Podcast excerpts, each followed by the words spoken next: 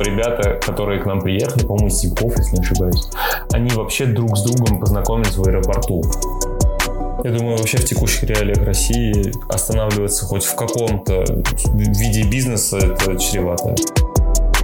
Который пришел просто первый день, сел в студии, начал работать. Вообще digital, он очень подвижный. Это такой рынок, когда меняется все каждые пять минут но по большей части именно графического, у графического дизайнера не хватает простого художественного образования. Всем привет! Мы сегодня снова с вами покартавим о фрилансе, и мы продолжаем наш цикл выпусков про различные профессии фрилансерские. И сегодня у нас очень интересный гость. Это Тигран. Он арт-директор дизайн-студии «Цех». И с ним мы сегодня поговорим о том, как вообще стать дизайнером, какой путь прошел Тигран, э, что можете сделать вы, чтобы войти в эту профессию. И я думаю, что будет очень-очень классно да, и привет. интересно. Спасибо, что привет, Тигран. Да, нам тоже очень приятно, что ты пришел. Тигран, расскажи сначала вообще про свою студию. Ну, кратко там, чем вы там занимаетесь? Мы дизайн-студия «Цех». Базируемся, скажем так, у нас есть основная часть студии в Тольятти, Самарская область Тольятти. Мы, ну, то есть, работаем с крупными компаниями, э, такими как Тинькофф, Альфа-банк, Уралсиб, э, Сбер, МТС. Мы делаем в основном дизайн-поддержку, то есть услуга у нас называется дизайн-поддержка, но также у нас есть огромное количество специалистов, которые по UX, UI, есть э, ноу-код разработчики, в, послед... в последнее время даже есть э, просто разработчики, два человека сейчас активно, даже три, по-моему, кто работает нам и помогает на проектах Яндекса. Вот. Большая, скажем так, команда, которая все растет и растет кажд... каждую неделю. Я без шуток говорю, у нас уже 72 или 74 человека. Ничего себе, ну, крупные ребята. Да, ближайшие, ближайшие, скажем так, наверное, месяца два у нас еще мы отметку 80 точно должны перебить.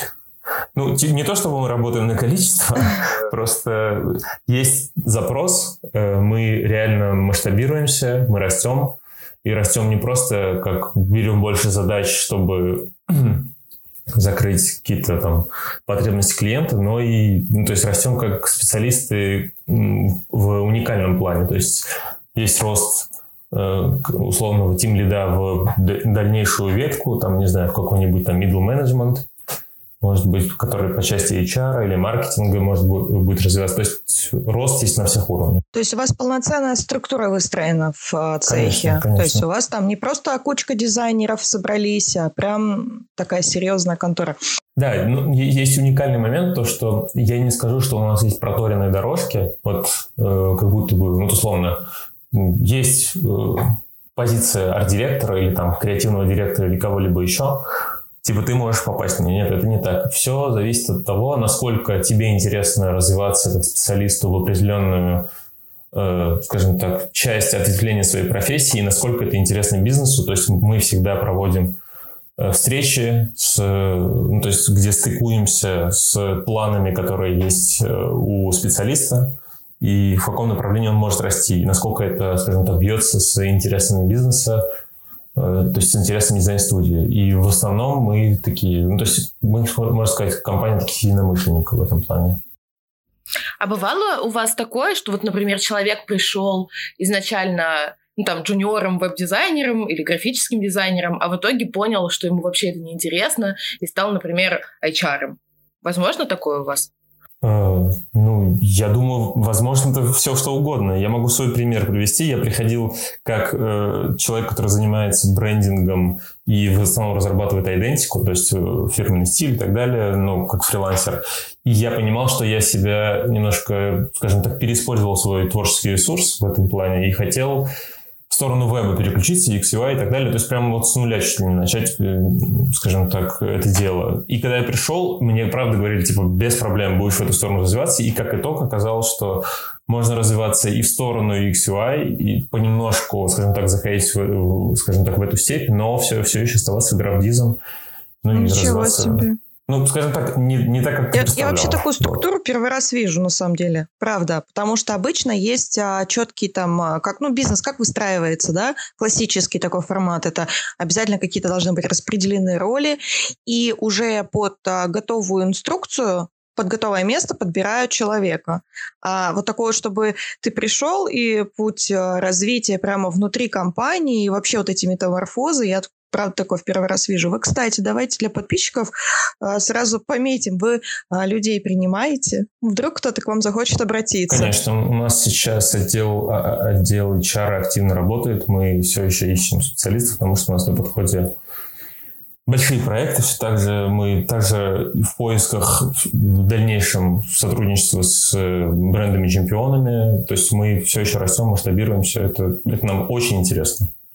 Конечно же, мы... То есть, я, если что, я могу дать потом контакты или ссылки на отдел HR или какой-нибудь пост можем просто Да, я думаю, что мы разместим пост. Увидели, да. А вот по поводу да. роста развития, на самом деле, мне кажется, что вот IT-компании а, именно, ну, вот такие вот а, в мире digital а, в целом там встречаются подобные пути, потому что я, когда работала в хостинге, в компании, не знаю, стоит ее называть, Sprint Host, а, под меня там в какой-то момент тоже придумывали должность. То есть та позиция, на которой я находилась, мне уже наскучила, и всем понимали, все понимали, что я просто оттуда уйду, если мне чего-то другого не предложить. И так как, по мнению руководства, я была ценным кадром, под меня придумывали прям позицию. Так что мне кажется, что это классный путь, когда э, компания смотрит в первую очередь на человека, на его запросы, на запросы бизнеса, и вот это вот все пытается совместить, а не следует какой-то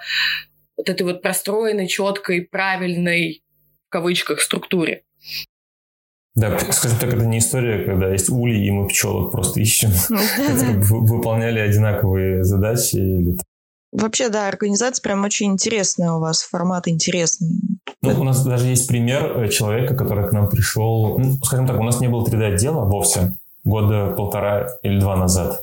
Вообще не было 3D-отдела, но мы взялись за клиентскую задачу, где было, было скажем так, э, частью ТЗ было реализовать там 3D какие-то. И мы просто, мы взялись за задачку, потому что мы в любом случае беремся за любую задачку, мы всегда пытаемся закрыть клиентский запрос.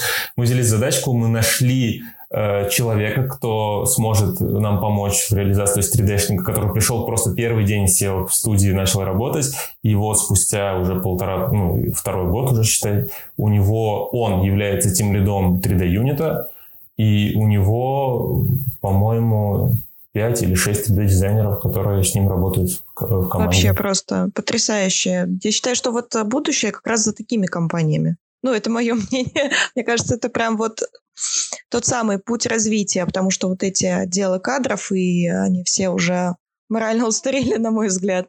Просто единственное, что масштабировать, когда компания масштабируется небольшая, то есть вот Тигран, скажи, сейчас ваш проект можно назвать еще стартапом, или уже вы все-таки какая-то крупная компания, уже прям устоявшаяся на рынке? Ну, зависит от компании, на самом деле, мне кажется. Ну, если мы про IT, про digital говорим, про всякие такие вещи, то да, скорее я склонна здесь согласиться. Э, я не знаю, насколько хорошо э, к моим словам сейчас отнесется Артем, это наш SEO. Ну, я не знаю, мне кажется, мы сейчас на, э, на 80% того, что стать крупной компанией. Не скажу, что уже крупной, угу.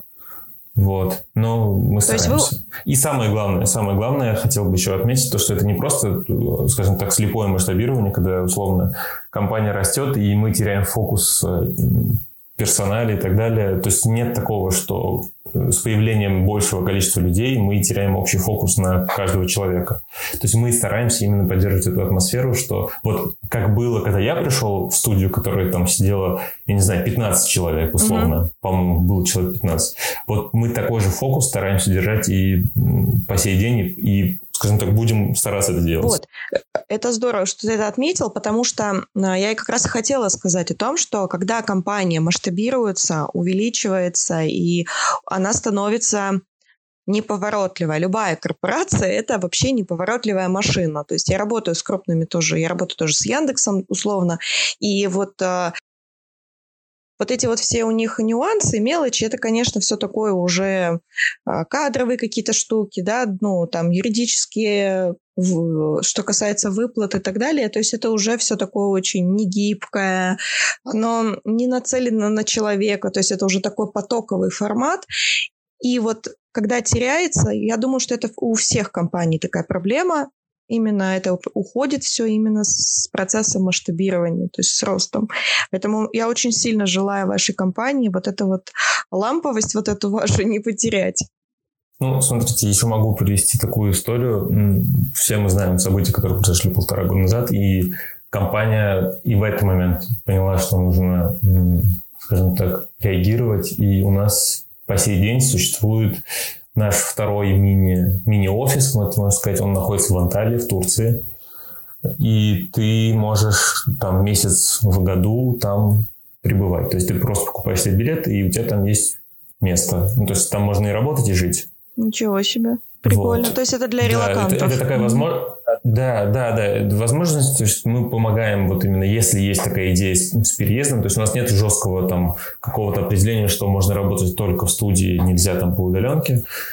Такого точно нету, но Конечно, мы приветствуем, потому что 100% цех – это скорее про людей, про коллектив, который, скажем так, и является студией. Э, вот. И когда мы находимся, скажем так, в одном пространстве, нам в разы проще удается находить решение, не знаю, договариваться или что-либо еще делать. Но удаленщиков вы все-таки рассматриваете? Конечно, рассматриваем. У нас сейчас, э, по-моему, 20, ну, я не знаю, грубо, может быть, примерно 15-20%, по-моему, удаленщики, если не ошибаюсь. Ага, понятно. Да. То есть это такая пометочка, что не только людям из Самары, там можно и удаленно.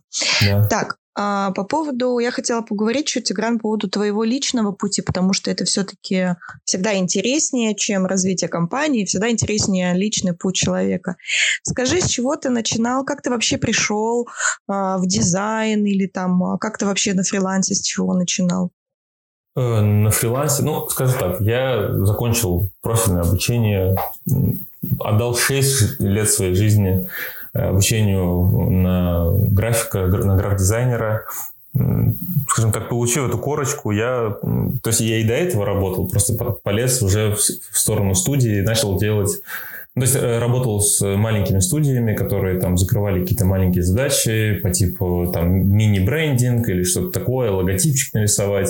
После э, где-то полтора-два года нет, можно сказать, год я работал в Москве в небольшом офисе, который, в котором была такая задача. Э, это еще до пандемийная история, когда очень активно котировалась история с Kickstarter. То есть, э, когда запускались маленькие проекты э, на площадках в Америке. То есть, мы, условно, у нас ребята могли поехать в Китай, купить какой-либо продукт, и этот продукт, скажем так, продавать на, большие, на больших рынках. И чтобы продавать этот продукт, соответственно, нужно этот продукт упаковать. То есть придумать название, придумать визуальную концепцию, вообще всю эту коммуникацию продумать, отрисовать, лендос какой-нибудь плюс-минус отрисовать. И вот именно такой задачей я и занимался. То есть чуть ли не начиная с логотипа, с названия, скажем так, этого бренда, заканчивая упаковкой. Ну, то есть долгое время занимался этим, и, скажем так, как фрилансер тоже долгое время занимался по большей части идентикой, и у нас были такие клиенты, которым нужно было там делать фирменный стиль, или там брендбук собрать, не знаю, посадочную страничку реализовать. Просто в какой-то момент я понял то, что я уже топчусь на месте и не вижу роста. И так как ты, то есть, и так как я работал один, я не получал, э, как сказать, обратную связь, а это очень важно для роста. То есть есть огромное количество ребят, я знаю, которые фрилансеры работают, им очень комфортно, потому что там он, они сами себе, скажем так, и время ставят, и дедлайны, ну то есть не дедлайны, извиняюсь, а, скажем так, режим, по которому они работают, и условно, условно это дома все происходит. Я вкусил все это. Конечно, это было очень классно и комфортно, но я, правда, не понимал, куда, куда мне расти. То есть я реали, реализоваться не знал, куда уже. Поэтому мне нужно было больше общения, больше получать обратную связь, больше комментариев по своей работе. И тогда, скажем так, меня и потянуло в сторону студии. А не было страшно вот менять фриланс на студию? Скажу честно, первые два дня, сидя в дизайн-студии цех, это было в мае, по-моему. Нет, даже не в мае, апреле. Первые два дня я такой, зачем тебе этот Тигран? Все, нет, э, давай-ка, иди-ка домой, посидишь дома в шортах у своего, за, за столом, будешь работать, как раньше. Все, все же было классно. Но, скажем так, эти два дня прошли, и я довольно быстро адаптировался. Ребята супер открытые были, они настолько бесшовно помогли мне войти в работу, что, не знаю, даже описать Просто это такая частая ситуация, когда люди боятся что-либо менять, понимают, что топчутся на месте и в доходе, и в развитии, но вылезать из вот этого насиженного места, понятного тебе, в котором ты ориентируешься просто как рыба в воде, всегда очень тяжело. Что тебе помогло вообще такое решение принять? Только вот это вот понимание того, что один ты не вырастешь, или еще какие-то мотивы да нет, были? Я бы, я бы сказал, тут какая-то осознанность была, что, ну, я понимал, что если не прогрессировать и стоять на месте, это, ну, то есть ни к чему не приведет, ну, то есть э, грубо говоря, я там э, закончил университет и до там, 20, сколько получается, 8 лет я работал как фрилансер. И это уже довольно большой промежуток времени. Я понимал, то, что в дальнейшем, если я так продолжу, то, э, скорее всего, не уйду ни в какую уже студию. То есть, и очень сложно будет меня в дальнейшем адаптировать э, куда-либо э, в рамках там студии. То есть я все равно буду считать, что у меня слишком, э, скажем так, слишком большой опыт, слишком много э, знаний, и мне будет даже сложно переубедить в каких-то моментах. Я уверен, что такое возникало, и, как мне показалось, я сделал очень верный ход. Потому что, скажем так, в социум пошел. Проявлять гибкость, что называется. Да, кстати, есть такой фактор, я слушала тебя сейчас и с тобой соглашусь, когда ты себя прокачиваешь как э, профессионала, и со временем у тебя такая происходит закостенелость какая-то, да, и ты, ну, я-то точно уверен в своей а, работе, я точно все знаю. И вот тут вот в этот момент останавливается развитие. Это вот прям то, что описывает Тигран, я прям примерно сейчас на этой точке нахожусь. Когда ты уже понимаешь, что все, что ты хотел получить, какие-то знания, они уже получены, и какого-то роста ну нет, все, точка. Я вот сейчас тоже так, на таком а, уровне нахожусь, что а, меня перестал уже устраивать фриланс, я вот думаю, что, может быть, тоже мне куда-нибудь податься на работать. Да, ну, нужно же обязательно сказать в тот момент, что это не то чтобы призыв с нашей стороны к всем фрилансерам, фрилансерам бросить вот это свое, скажем, то, к чему они привыкли, то, что им нравится на текущий момент, и бежать там работать в студии. Нет, это точно не призыв. Просто я говорю на своем личном опыте, что правда у меня было чувство, что я набил себе опыт, и, но у меня есть какая-то зашоренность. Знаете, как вот у, у, у лошадей есть вот эти вот шоры, которые я вижу, что вперед можно, условно, бежать, но вот боковое зрение абсолютно не работает. Да, это не призыв, это именно мы пытаемся объяснить на своем примере, когда ты упираешься в эту точку. То есть ощущения именно вот такие, что ты а, вширь, тебе уже расти некуда, как будто бы. Есть такое вот а, фонарик впереди, и ты в него идешь, то есть ты просто работаешь на, там, условно, за деньги и все. То есть, а вот этого вот развития, вот этого драйва, его уже нет. Вот примерно так, да, ощущается вот эта точка, когда нужно что-то менять?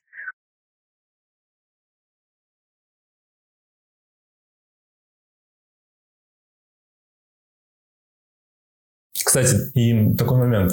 Не обязательно, что попав в дизайн-студию, не знаю, в тот же цех, что от вас будут бесконечно требовать э, роста или там осознанного пути, типа куда нужно развиваться и так далее. Конечно же, есть люди, которым условно они выросли до определенной точки, и им очень комфортно в этой, скажем так, э, скажем так, в этой среде существовать, и они не хотят, скажем так, больше ответственности или чего-либо еще, и это тоже интересно, то есть в дизайн-студии тоже есть люди, и студия сама приветствует нахождение, то есть присутствие таких людей, которые, скажем так, э, не хотят постоянного роста, то есть комфортно им именно таким образом работать. Такое тоже бывает. То есть просто делают свое дело качественно, да, профессионально, конечно. и этого достаточно. Ну, вообще, да, кстати, я практически на каждом подкасте говорю, а, потому что ко мне пришла однажды эта мысль, и я вот ее везде говорю теперь, что амбициозность, какое-то вот это вот желание развиваться, не стоять на месте, и вот это достигаторство, это не обязательно должно быть у человека. Ну, оно иногда оно очень сильно мешает. Поэтому, если вам комфортно в той точке, где вы сейчас находитесь, и не обязательно из нее, из нее вылезать, чтобы вот, чтобы было вот, поэтому не гонитесь за достигаторством. Если вам комфортно сейчас работать вот здесь и сейчас, оставайтесь в этом месте. Давайте э, поговорим, Тигран, о том... Мне кажется, что здесь да, да, да. в вопросе роста специалиста есть еще одна другая проблема. Маша немножко об этом уже сказала, когда ты достигаешь такого уровня, что тебе кажется, что ты все знаешь, вообще все знаешь. Но это невозможно. Невозможно знать все. У меня такое было, вот это ощущение, что мне не нужно в ВУЗ идти учиться, когда я решила стать психологом, потому что до этого я поучилась э, на гештальтиста, вообще сама там и в терапии была, и много кого слушала, и мне все рассказывали, что высшее образование для психолога не нужно, тебя там ничего не научат. Вот я пришла в этот вуз, ну, мне же корочка все равно нужна, я пришла в этот вуз такая, да я вот все знаю. Оказалось, что я ничего не знаю. И иногда полезно действительно просто взять себя немножечко усилием даже опустить, посмотреть в разные стороны и попробовать что-то новое. И это дает тоже большой толчок не только профессионального, но и личностного развития. Ты про себя как про человека просто начинаешь больше а, понимать. Если это, например, происходит через какое-то преодоление, то мне, например, эта история не нравится. Ну, вот сейчас, условно, я не чувствую какой-то потребности в своем еще большем развитии. Мне сейчас нормально, мне комфортно, я делаю свою работу и все хорошо у меня. То есть я все-таки больше за комфортное развитие. И как вот ты, Тигран, сказал, что не, не обязательно от, от тебя будут что-то требовать. То есть к себе нужно относиться с любовью, мягко. не надо и не надо, да, и сиди. Если ты чувствуешь эту потребность, тогда да, иди развивайся. Если нет, то да. просто делай свою работу качественно, этого будет достаточно. Не, ну я же не я говорю хотя... про именно обязательность этого развития. Я говорю про опасность э, вот эту вот идеи о том, что я уже все выучил. Если она появляется, то можно сделать небольшое усилие там, да, и посмотреть в разные вот стороны. Вот это да. Да, вот это вот, да, есть такое, что я тут так все знаю. И, кстати, вот а, такие люди останавливаются в развитии. А вообще digital, он очень подвижный. Да, это такой рынок, когда меняется все каждые пять минут, там, условно. И здесь вообще в digital нельзя остановиться, сесть такой, ну вот все, вот теперь я все знаю точно. А уже там э, полчаса назад уже что-то поменялось. Поэтому здесь вот такая постоянная будет история с развитием и с изучением чего-то нового. Я думаю, вообще в текущих реалиях России останавливаться хоть в каком-то виде бизнеса это чревато да, да. сейчас. Это... Я бы даже а, глобализировала не только в России, но и в мире в целом, потому что практически везде как что-то меняется, постоянно происходит новое, какие-то новые соцсети открываются, какие-то новые инструменты появляются. И за этим а, всем очень трудно поспевать, но нужно, потому что актуальность данные теряют прямо в секунду. 25-я а, попытка перейти к теме новой. Сможем, давайте сможем, сможем. Да. Тигран, я хотела вот а, спросить у тебя. Вот, а, допустим, поиграем немножко, да? Условно есть а, наша подписчица, назовем ее там Машей, и она очень сильно хочет пойти в дизайн. А человек с нуля совершенно, то есть вообще не знаком а, со сферой дизайна. Куда податься? Мы в любом случае, то есть у нас есть ребята, которые работают без профильного образования дизайнера, но, э, ну, то есть, но чувствуется, ну, то есть они работают с нами, и, и мы делаем все, что возможно, помогаем им в развитии, чтобы там закрыть некоторые пробелы, но по большей части именно графического, э, у графического дизайнера не хватает образования вот этого вот простого э, художественного образования, которое в художественной школе преподается, вот основам композиции, там, типогра... Э, может быть, там немножко типографики, может быть, истории искусств, хотя даже не может быть, а нужно историю искусств знать. Вот по большей части это применяется там, в 70% твоей работы то есть как граф-дизайнера. И если ты хочешь э, стать э, графическим дизайнером, я, я не говорю, что там ну, нужно вообще только пойти обратно, скажем так, в среднюю школу и начать на ИЗО рисовать. Нет. Тут просто такая история, что рука в любом случае набивается. Ну, то есть будь, будь, пусть она физически там рисует эти прямоугольники, треугольники или там кубы и другие там трапеции. А применяешь ты это, в, скажем так, в разных форматах уже в работе в дальнейшем. То есть, да, в обучении тебе это тоже поможет, но э, как, как итог, ты как специалист, когда, когда у тебя есть знание композиции, когда ты в целом, скажем так, на прищур можешь понять, как, скажем так, изображение на баннере уравновешено или неуравновешено, это тебе помогает и ускоряет работу. Вот. В целом, я думаю, сейчас есть огромное количество курсов от разных, э, не знаю, практик, там, не знаю, всяких сеттерс и всего подобного, не знаю, стоит ли рекламировать. То есть можно было бы сделать упор на какие-то базовые знания э, художественного формата такого, э, ну и плюс какие-нибудь курсы, чтобы увеличить насмотренность именно в сфере, вот в текущей сфере граф-дизайнера. То есть он довольно адаптивный, и нужно всегда понимать, какие референсы актуальны, что не актуально. То есть одно дело, что тебе что-то понравилось, там, я не знаю, выучившись, там, школу Баухауза очень понравилось, не знаю, какой-нибудь швейцарский плакат очень понравился. Но это не значит, что это будет актуально, и ты сможешь это применять в своей работе сейчас. То есть начинать лучше с, бо... начинать лучше с базы все-таки. Конечно. Ну, то есть Желательно. Я бы, то есть всем желал, чтобы это было так. Потому что дальнейшее развитие, если, если у тебя вот этот, вот, скажем так, плацдарм это создан, дальнейшее развитие, оно в разы проще будет усваиваться. Потому что ты примерно понимаешь, что это... Ну, то есть э, тот же баннер, это в, в упрощенном формате это твоя первая композиция, которую ты рисуешь в художественной школе из геометрических вот этих гипсовых фигур, условно я говорю. Ну, то есть все можно упростить и понимать таким образом. Ну, то есть сейчас базу можно получить, не возвращаясь там э, в детские года и не, не ходить в школу, школу искусств. Это, это можно получить онлайн, вот эту базу? Я, думаю, вот я эту. думаю, все, что угодно можно сейчас онлайн получить. Не знаю. И не знаю уже, что осталось, что нельзя получить онлайн. Если уже и медицинскую помощь можно онлайн получить, то о чем мы говорим. А вот вуз, он тебе лично помогает? И как ты думаешь, нужно ли вот дизайнеру, ну, не знаю, там 25 лет человеку, стоит ли ему идти в вуз? Или вот больше на онлайн-обучение сделать упор, как раз найти какую-то хорошую базу для себя и так ну, далее? Э, с одной стороны, могу сказать, что 6 лет, как я, скажем так, потратил на обучение, точно того не стоит. Но, с другой стороны, я не понимаю, что... Ну, то есть, насколько концентрированно эти 6 лет нужно, скажем так, сжать, и, в как, и насколько из этих... Из этого концентрированного, условно, если сжать 6 лет в 2, усвоится у человека. То есть, может быть, правда, и нужно хотя бы там 4 года уделить там учебе в университете.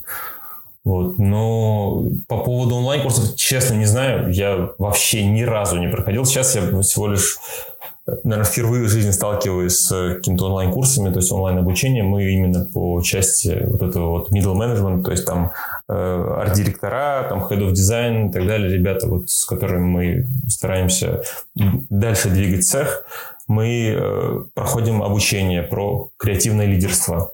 То есть это такая более верхнеуровневая штука, ну, то есть если мы говорим про профессию граф-дизайнера. Ну, это больше про, про управление вот уже больше. Да, да, угу. да. А еще давай такой э, пикантный вопрос зададим тебе по поводу денег. Ну, деньги всех интересуют.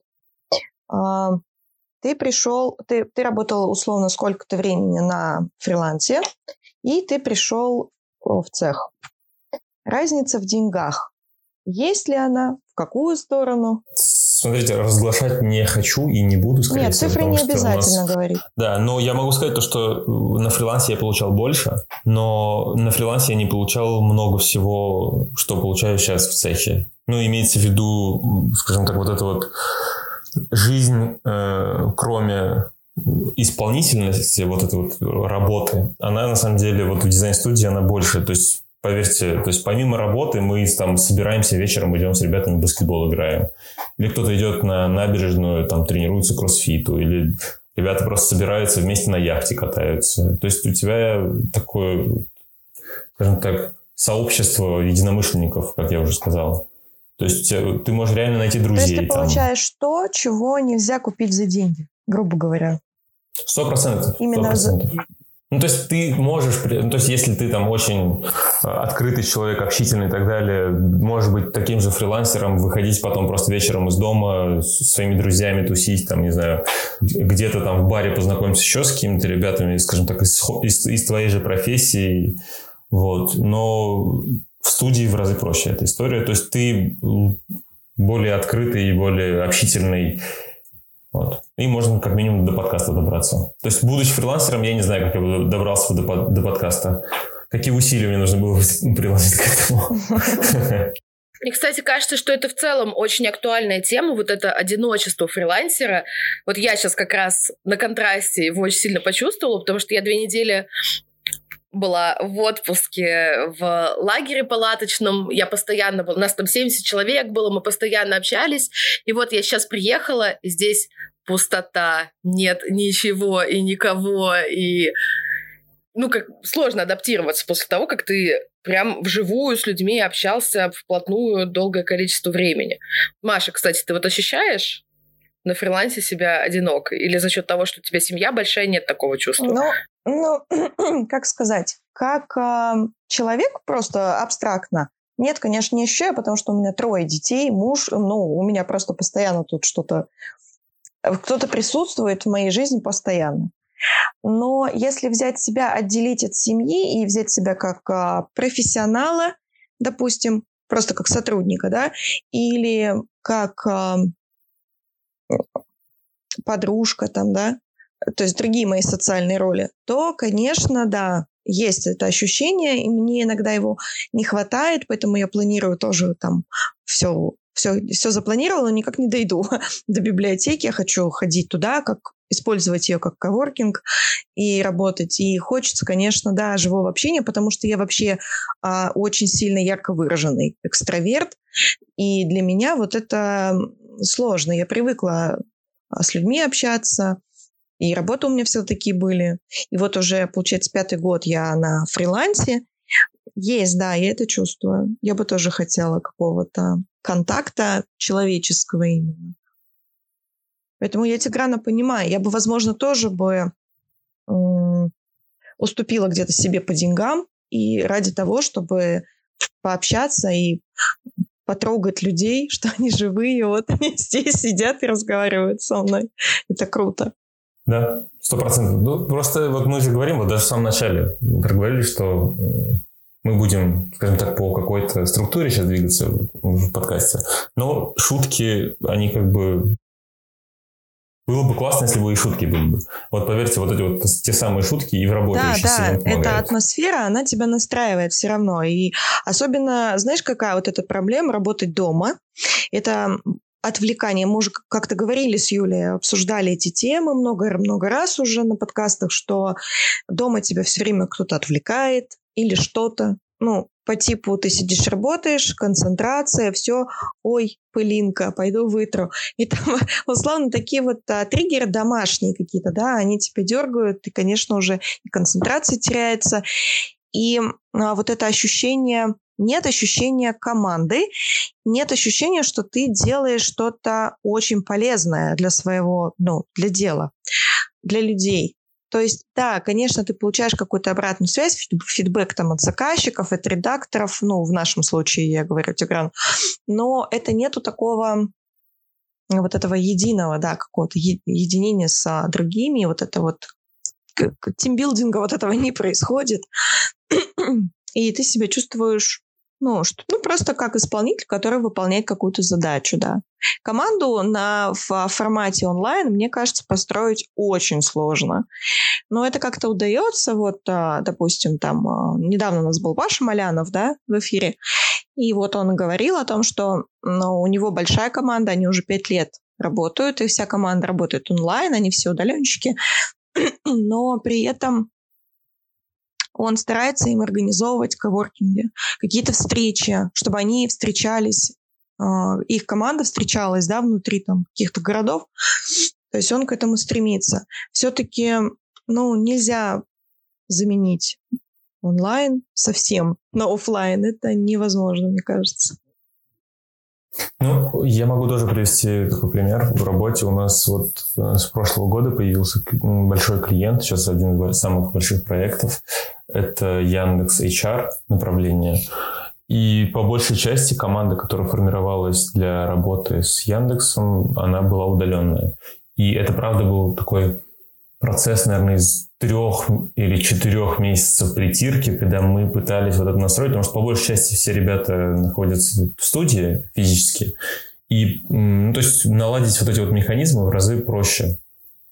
Вот, а с удаленщиками немножко сложнее, потому что, ну, как минимум, тут, условно, тебе сложно угадать там настроение человека, или как, что у него с утра случилось, или что-либо еще. То есть факторов множество. Вот. И вот этот формат притирки, он был довольно долгий, э, ну, как нам показалось. Но итог классный, то есть ребята все так же чувствуют себя частью коллектива, они приезжали к нам э, на Новый год, по-моему, если не ошибаюсь, или после Нового года. Я, может, путаю уже. Нет, не на Новый год, извиняюсь. Вот. И, и вот этот вот опыт мы потом перенесли, да, у нас он, онлайн-команды формируются, все вообще без проблем все происходит. У нас есть, э, ну, то есть есть условные сессии адаптации для людей, которые вот приходят физически работать в студию, есть также и онлайн-формат.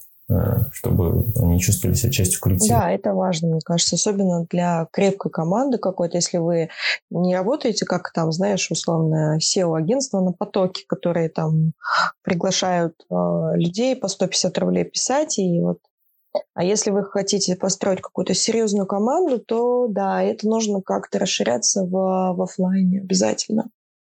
У нас даже были примеры того, что ну, у нас есть такая практика, мы летом зовем э, наших э, партнеров, клиентов, с которыми мы работаем, к нам. Ну, то есть у нас город супер теплый, такой полукурортный, можно сказать.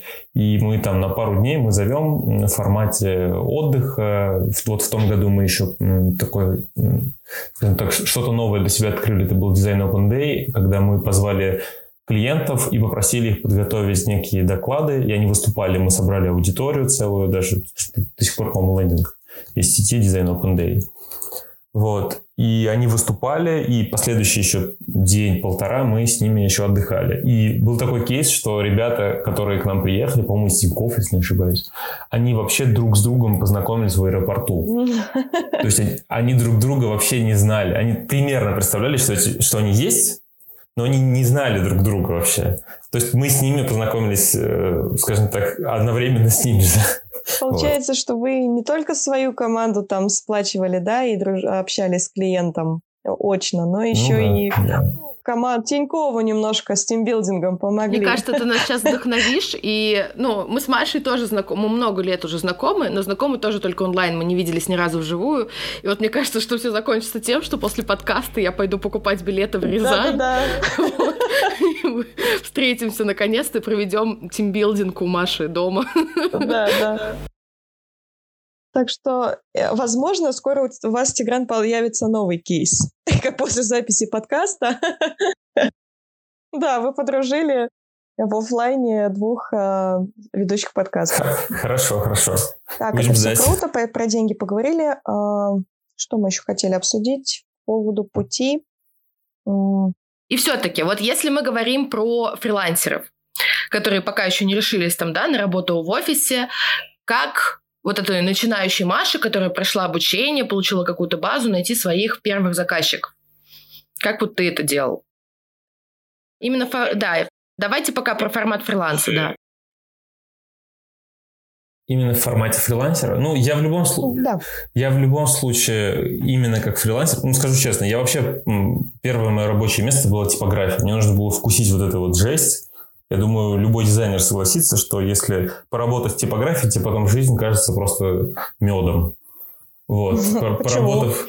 Ну, не знаю, то ли мне так повезло, но были такие жесткие условия, и я сам только-только входил в эту профессию, на меня грузанули много всего, ну, то есть у меня плохой опыт просто был в целом.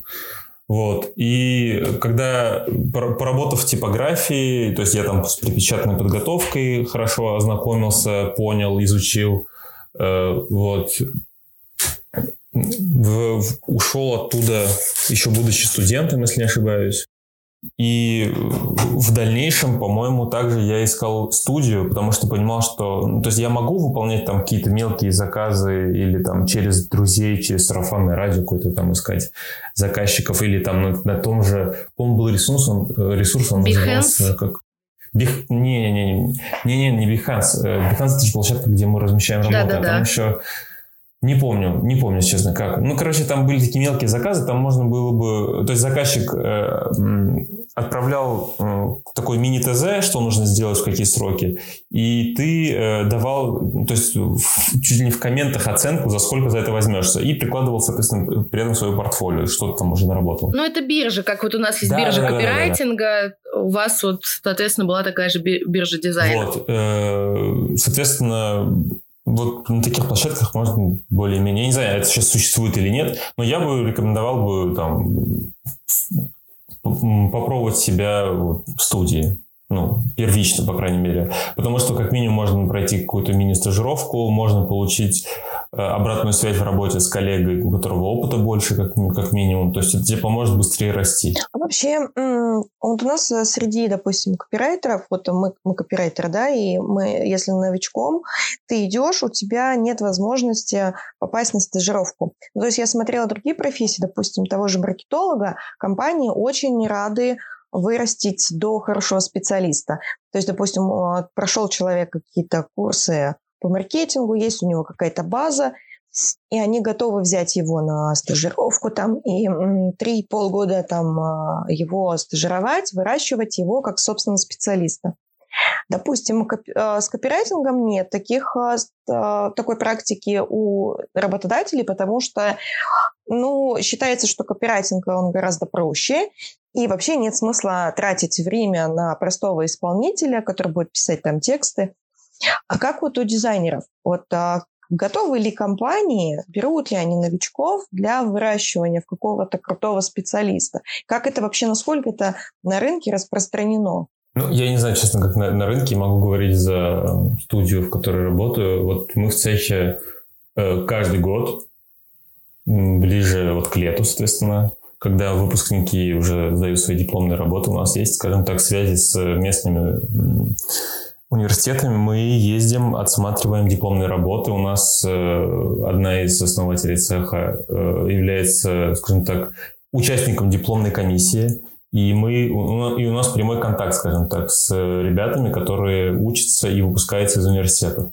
И в этом году у нас три или четыре человека на подходе, которые вот выпустились нам понравились, скажем так, их работа, их осмысленность тому, как они подошли к дипломной работе, и они в дальнейшем попадут к нам, будут стажироваться и вырастут, скорее всего, в специалистов. У нас есть пример двух или трех дизайнеров, которые сейчас работают. Мы их, скажем так, захантили, если это грубо можно выражаться.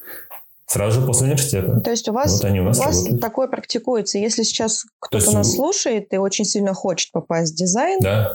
то он может пройти базу и прийти в цех и сказать, ребят, возьмите, я хочу вот у вас стажироваться. Ну, в отдел HR, я думаю, можно случаться и писать, но я не говорю, что это будет моментально вас, скажем так, наймут и так далее. Скажем так, у у цеха все равно есть потребность в определенных специалистах. То есть не обязательно, что какой-то бесконечный набор именно там джунов, там медлов или там сеньоров. Есть определенные запросы, эти определенные запросы нужно закрывать. Вот. Э, текущую ситуацию, если честно, точно-точно не могу сказать. Но, но попасть можно, сто процентов можно. Понятно. То есть резюме свое стоит вам закинуть, чтобы хотя бы оно у вас было, и вы держали человека на Да, то есть у, у нас есть огромная таблица с ребятами, которым мы, скажем так, отправляли офер или там говорили. У нас многие проходят стажировку там трех-четырех, из, из трех-четырех дней, которые, скажем так, даже если не проходят стажировку, извиняюсь, не стажировку, а тестовые дни. Мы в любом случае даем такую развернутую обратную связь, говорим, какие, скажем так, аспекты в работе нужно подтянуть, чтобы попасть к нам. Вот. И говорим, можем встретиться через месяц-два. И такие кейсы тоже у нас есть, где люди пытались к нам устроиться, ну, то есть не дотягивали по уровню, потом некоторое время, то есть месяца два-три, они активно э, работали над э, собой, совершенствовались и к нам попали. Ну, здорово, что вы даете шанс молодым, так скажем, начинающим, потому что многие компании ищут именно уже готовых а, людей, готовых специалистов, а новички вечно сидят и не знают, куда им податься. Да, да любимый мем вообще в студенческой да. среде и раньше, и сейчас. Где-то я видела видео, по-моему, в ТикТоке мне попадалось на днях буквально. Там девочка там 13 лет подходит, возьмите меня на работу. И говорит, по законодательству не имеем права. В 15 лет подходит, возьмите меня на работу.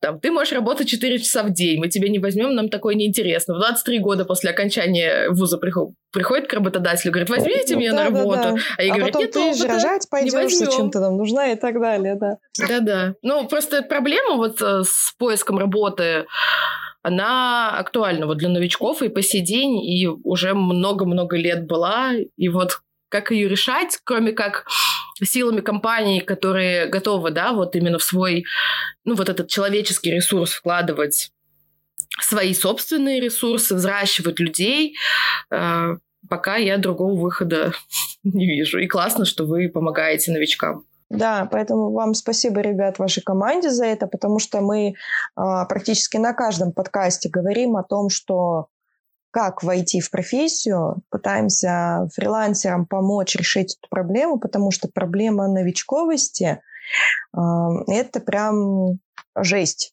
Ну, люди от, а, отучились, есть у них какое-то там минимальное портфолио, но дальше развития нет, потому что нет опыта. И мне кажется, это вообще не только в digital.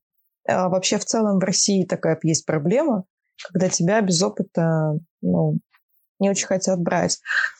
Поэтому мы, как, как мы можем, так мы вносим вклад в решение этой проблемы с новичками. Поэтому все контакты команды ЦЕХ мы оставим. Если вдруг кто-то очень сильно захочет попробовать себя, то вы сможете обязательно то написать и свои силы испробовать. Я думаю, так. И я еще хотела спросить э, у тебя, Тигран, по поводу вопроса нетворкинга среди коллег. Вот э, вернемся снова на, в тот период, когда ты был э, фрилансером. Помогало ли тебе общение со своими коллегами продвигаться э, как специалисту? Ну, не могу сказать, что я как-то сильно это уповал или много раз э, там как-то тянулся в сторону нетворкинга или чего-либо еще. Я, правда, чувствовал себя очень самодостаточной единицей. Ну, то есть я, я такой сам закрываю все потребности, которые там есть в задаче, условно говоря. И не так часто было, что я там запрашивал информацию и так далее. То есть э, Наверное, нет. Не знаю, вот в этом, наверное, и проблема была, и почему я и пытался, скажем так, поменять, скажем так, вид, вид работы, вот это вот сольный. Потому что, ну, то есть не было общения, я говорю, не было никакой обратной связи, ни с кем не посоветуешься по большей части. То есть если что-то и делал, там условно сайт делал, ты максимум с разработчиком имел непосредственный контакт. И, ну, то есть по каким-то вопросам именно по дизайнерским искать решение приходилось не знаю, каким образом, даже и не помню, если честно. А почему тебе не приходило в голову вступить в какие-то профессиональные ваши сообщества? Они вообще у вас есть? Сообщество имеется в виду сейчас или... Ну, допустим, есть а, чаты, где тусуются дизайнеры и общаются между собой. Ой, э, я могу сказать честно, по большей части дизайнерское сообщество оно такое довольно токсичное. Э, и найти, э, скажем так, э, человека или там нескольких людей, которые тебе развернут, дадут обратную связь, я не знаю, какой процент успеха на это должен быть. Вот, чтобы человек, правда, уделил время и конструктивно дал тебе обратную связь. Это, не знаю, на вес золота такой в интернете на такой нарваться. Может, может быть, сейчас есть, конечно, площадки, где это более открыто и доступно, но что-то не верится. Вот, Юль, видишь, люди как страдают. У нас просто э, среди, ну, в нашей кооператорской тусовке тоже, ну, естественно, эта сфера тоже полна токсичных людей. Это нормально, я считаю. В любой сфере они есть. Но Давайте при... так, вся наша жизнь полна да, токсичных токсичными людей. людьми, да. Да, есть такое. Но при этом у нас, а, допустим, можно всегда обратиться, в, условно выкинуть свой текст, в чат закинуть. И 99% что тебе по нему дадут обратную связь. Но если ты не совсем какую-то дичь написал, да, а пытаешься действительно найти какую-то там ошибку или получить какой-то фидбэк, то тебе 99%, что тебе кто-то отпишется и прям по полочкам разложит. Вроде так, здесь вот а, нужно по-другому, или абзац напиши вот так-то. То есть у нас прямо это практикуется, это нормально, и новички приходят. Новички, конечно, боятся, потому что а, можно еще и критики получить а, в спину. Да, и, и причем, причем скажем так, два-три комментария критики могут э, дезморалить так, что даже на этот хороший комментарий, который есть еще, ты можешь вообще не обратишь внимания. То есть ты просто будешь настолько в подавленном состоянии, что подумаешь, блин, то есть я вообще херню сделал, и я больше не прибегну к этому. То есть, чтобы еще раз в открытую показать, что я сделал, зачем мне это нужно, чтобы меня там где-то скажем так, поливали. Такое есть, да. То есть действительно ты можешь нарваться на таких а, людей, но все-таки а, я бы назвала копирайтерское сообщество. Я просто много слышала о сообществе таргетологов, SEOшников, а, смежных направлений вот этих, э, и там действительно все жалуются, что нету, ну, невозможно взять, прийти к коллегам и получить какой-то фидбэк полезный. То даже несмотря на количество токса среди копирайтеров, ты все равно найдешь отклик. То есть кто-то тебя, может быть, даже похвалит, типа, М, прикольно написано там. И такое тоже может быть. Получается, что копирайтеры пока что, пока что остаются в топе самых а, душечек среди профессий digital. Я просто надеялась, что, может быть, и у дизайнеров какое-то есть там единение. Ну, это не факт, надо, конечно, срезовые исследования проводить. вот. Не, ну просто как-то так по нашему личному опыту у нас достаточно тесная комьюнити. И как-то, да, так выходит. Да, да.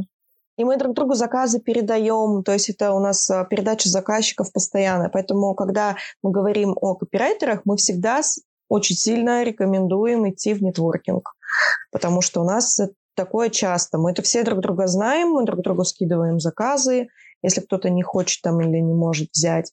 Запоминаем, кто по каким тематикам пишет, то есть ну, это можно назвать прям таким а, плотным комьюнити, плотной дружбой даже в какой-то степени. Очень жалко, что нету у вас такого. Нет, я, я не говорю, что типа мои слова это чистая монета, и нужно принимать там, за правду. То есть я не, то есть я не сталкивался и не видел. То есть все, что я видел, это было, ну, то есть это было нехорошо. То есть навряд ли там человек, выложивший там свою работу, получил бы там на этих площадках, не буду упоминать ничего, правильную обратную связь или хорошую развернутую, чтобы она на пользу.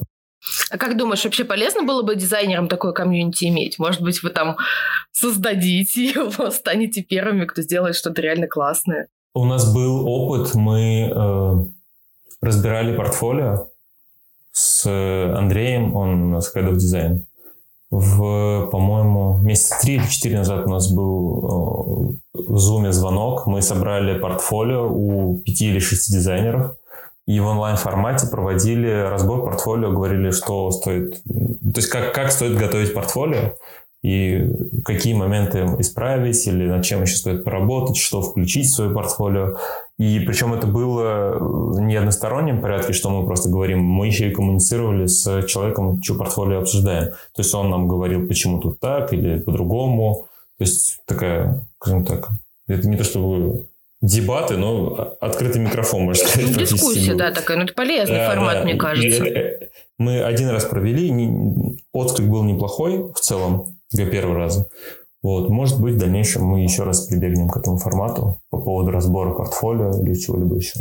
Ну да, просто у вас уже есть а, имя на рынке, да, и вы уже все-таки сложившаяся команда, и поэтому таким командам проще создавать а, комьюнити комфортное. Поэтому, может, вам мы вам вот и вносим вот такое предложение. Почему а, ну, вам не попробовать можно, создать можно, можно. Почему? дизайнерское комьюнити? У нас есть чаты, большое количество чатов есть у нас на работе, которые там Одни по существу, вторые чисто для шуток или там что-либо еще, там, где, где зовут только ребят, там, не знаю, на пиццу или там покушать, кто, у кого день рождения. вот, такие зазывалы. Э, то есть есть разные чаты, может быть, правда, создать такой чат, где мы могли бы давать... Просто, понимаете, это большой человеческий ресурс на это требуется, чтобы разбирать э, портфолио, и то есть это нужно продумать именно. Как, как, ну да, но мне ну, просто кажется, что а, в конечном да. итоге прям внутри сообщества даже врастут, взрастут классные ребята, которые смогут давать уже самостоятельно, без вашего участия, дельную обратную связь. Плюс вы еще сами можете а, свою потребность в, в коллективе, да, в людях, в профессионалах в кадрах, закрывать да. этим чатом в кадрах. Потому что вы можете видеть а, людей там, вы будете с ними общаться. Как они общаются, как да, коммуницируют. Как да. минимум вы уже... Сейчас мы, короче, вам тут с Машей придумаем концепт, да. В общем, подумайте ну, над ладно, этим. это, конечно, что... такая все да. лирика, но... Но идея это классная. Подумайте об этом. Хорошо. Так, и я еще какой-то хотела вопрос задать. Тигран, есть еще что рассказать? А, не знаю. Что бы ты хотел сказать? Что было бы вам интересно услышать? Я рассказать могу все, что нам угодно. все про... Не, ну просто все у нас про... уже час запись идет, мы, в принципе, можем потихоньку завершать. Просто вдруг да. есть что-то, что ты хотел вот прям, когда шел к нам на подкаст, озвучить и не сказал. Да, ну то есть задача подкаста нам больше все-таки и в раскрыть ваш цех, то есть как команду, да, мы, я думаю, мы это сделали вполне. Да, мы все поговорили про вас. И о том, как работать на фрилансе. Ну да, не, мне кажется, вот так хорошо, полноценненько получилось, и какие-то там э, ну, личностные штуки, психологические затрон, затронули, про фриланс, и про цех, и вообще так насыщенно. Да, это классно. Ну, то есть это вообще мой первый опыт, на самом деле, на подкасте. У тебя на хорошо получается. Именно, и именно по части графического дизайнера, потому что там еще, еще парочка таких было странных подкастов, в которых я участвовал. Странных? Спортивного. Ну, они спортивного такого э, плана были, то есть мы с другом пытались это все организовать.